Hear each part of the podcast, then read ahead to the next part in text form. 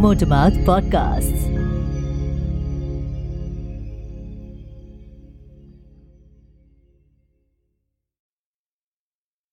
Hi, guys. You've tuned in to another episode of your very own poetry podcast, Straight from My Heart, with me, Nupur Parik Pandey, where we've got heartfelt poetry and honest conversations that aim to de stress you and distract you from everyday life. Daisies blooming, sundress swaying in the breeze. I can't stop staring. You've put a spell on me. Nobody can ever truly be prepared to be a mother. You can read all the books in the land, get a PhD from Harvard, or have had experience being an amazing aunt to nieces and nephews, but you know what?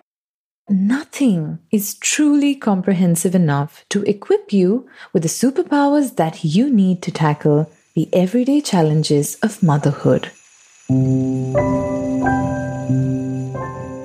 Nobody taught me how to be a mother except you, my cherubic little child. I have learned on the go, like a painter flowing free on a blank canvas, guided only by impulse and art. We pluck flowers and blow them away as the winds heat up with an impending Indian summer, incubating within the belly of a monster that I will fight tooth and nail to keep you safe from. But life isn't about being safe. I don't want you to simply survive. You are a king, my son, born to rule hearts and lands, but mostly to rule your own destiny and thrive. As we sit cross legged in the grass today, like two friends with a secret. I feel the sameness of our souls and the congruence of our hearts. Again, a wind blows, and I am filled with peace. Life feels lovely, like a song about happiness. A ladybird sits on my knee, and you laugh. We try to feed it weeds and twigs. And I wonder if I have learned exactly how to be a mother. Because I feel a comfort now that was missing before.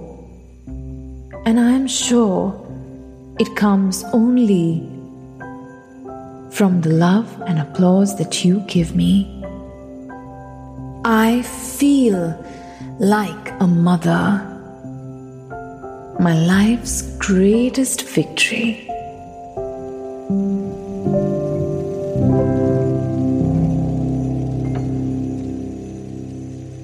Wow, so that was today's poem. Right from the first day of conception to the day that your child graduates college, I'd call motherhood the most overwhelming experience that I have ever, ever, ever had. Always knew that I wanted to have a family and raise a child who knows how to climb trees and loves animals, who is respectful, truthful, kind. But you know what was most important to me was to have a kid who I can grow older with, who can be my friend. I can safely say that God blessed me with exactly what I prayed for through our beautiful little boy Arjun. And as I say that, I'm knocking on wood because he's my life's greatest blessing. He's nearly three years old now, so as one can expect, he's a delight one moment and an absolute terror the very next. And there's never a dull second in our house. When I look back at my journey through pregnancy and then childbirth itself and I introspect, it hits me like a truck at how vulnerable and naive I was. As a first time mom, and generally as a person who likes being in control of things, I was under this very misguided impression that I had everything all set and ready. That's what I thought. Because it was pretty much within a few hours of getting home with my newborn that I realized that I had absolutely no idea what I was supposed to do now. I'd never been so needed by another human before. And, you know, I, I had no idea um, how I was expected to do every single thing for him.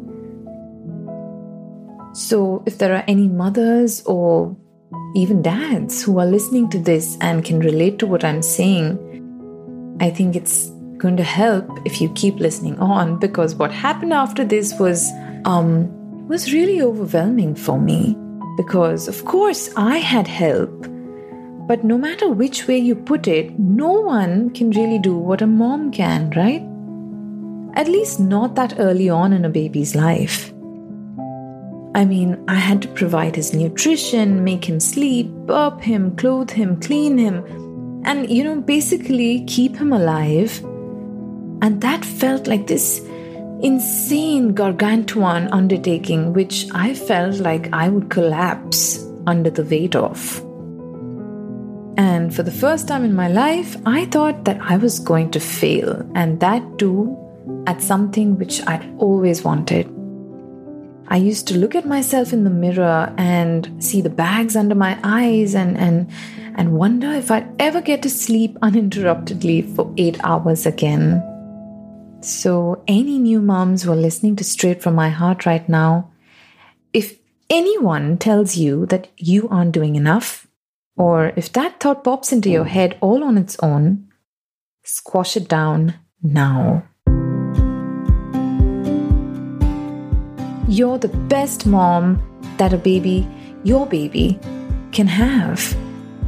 And I'm not sitting on a high horse and giving out motherhood tips. These are just things which I've told myself in the course of these three, four years, if you count my pregnancy journey as well. And they worked for me. Your baby will love you every single day of their lives, no matter what. So I think it's really important to focus on your own happiness and your own well being just as much as you care for your child's. You are still a person. Don't treat yourself like an object who is just meant to give, give, and give. You will sleep again. You will feel like yourself again eventually. Your baby won't always need you as much as they need you right now and kids grow so fast. And and you know before you know it this little infant going in your arms is going to be saying random funny long sentences about lizards and koalas and going to school with a little backpack and a little water bottle. And in that moment you will see that you did it. You pull through these tough times and when you feel like you didn't have it in you you still gave it your all. And you know, the truth is, your baby knew all along that their mom can do anything. My son has taught me so many life lessons, and my favorite one so far has been to value my self worth. I've started trusting my own intuition far more than I ever did before, and I genuinely manage my time much better.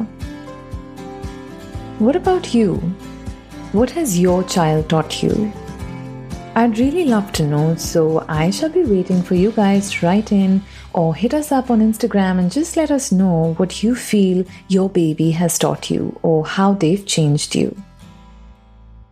I know that through some strange cord, my son and I are still attached to each other, and you know, I can tune in to this magical maternal sixth sense that they speak of, and teach myself how to be a better mother to him every day.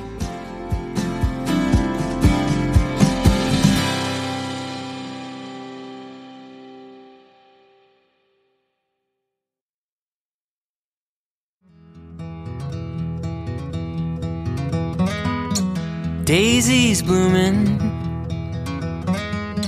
sundress swaying in the breeze. Can't stop staring. You've put a spell on me. Alright, so as you know by now, at the end of each episode, I share a little hack with you with which I try and make your day easier. So here's today's life hack. Very honestly speaking, I'm extremely grateful to my smartphone for keeping me connected with the outside world during this pandemic. But we all know that it's as much a bane as it is a boon, right? This constant barrage of good and bad information can get really overwhelming and intense, particularly if we start and end our day by looking at a phone screen, right? So here's what I propose we ought to do to reduce unwanted stress and anxiety from our lives. Switch off your phone every night before bed and do not switch it back on until at least half an hour has passed upon your waking. Enjoy your morning cup of coffee. Smell the flowers in your garden. Look around and soak into the magical new morning and replenish yourself before you switch on your phone and give in to another information overload. Trust me, this will change the way you function through the day. Give it a shot and let me know if this works for you. With that, we come to an end of today's episode, and if I'm honest with you, this one's been extremely intimate for me to record because it's about something that I feel extremely passionately about, and um, well, that's what children do, don't they? They bring out the best in you, and I think that this has been the most fun for me to record. Anyway, stay tuned to our show and please do tune in next time. Share this show with a friend and do write into us because your feedback means the world. Thank you for listening. You can follow us on Twitter, Instagram, and Facebook. Our handle is at MotormouthPods. Check out more episodes of this show and other Motormouth originals on our website, motormouthpods.com. Check out more episodes of this show and other Motormouth originals on our website, motormouthpods.com. This episode was written and hosted by me, Nupur. Sound production, design, and mixing has been done by Prateek Sharma. Our creative director is Gargi Sharma. Executive produced and created by Prateek Sharma for Motormouth Podcasts.